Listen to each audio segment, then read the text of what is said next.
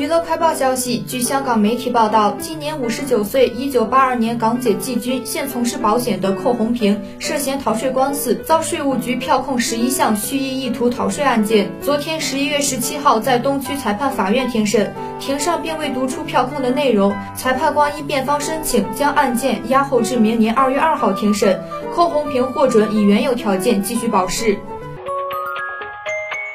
十一月十八号，有媒体曝光，近日林小宅与友人一同外出，被拍到与乙团知名选手高鑫现身街头，街边腻歪，林小宅还在高鑫怀中撒娇，十分亲密的样子，疑似恋情曝光。对此，新浪娱乐求证林小宅工作人员，对方辟谣称不属实，只是朋友聚会，没有恋情。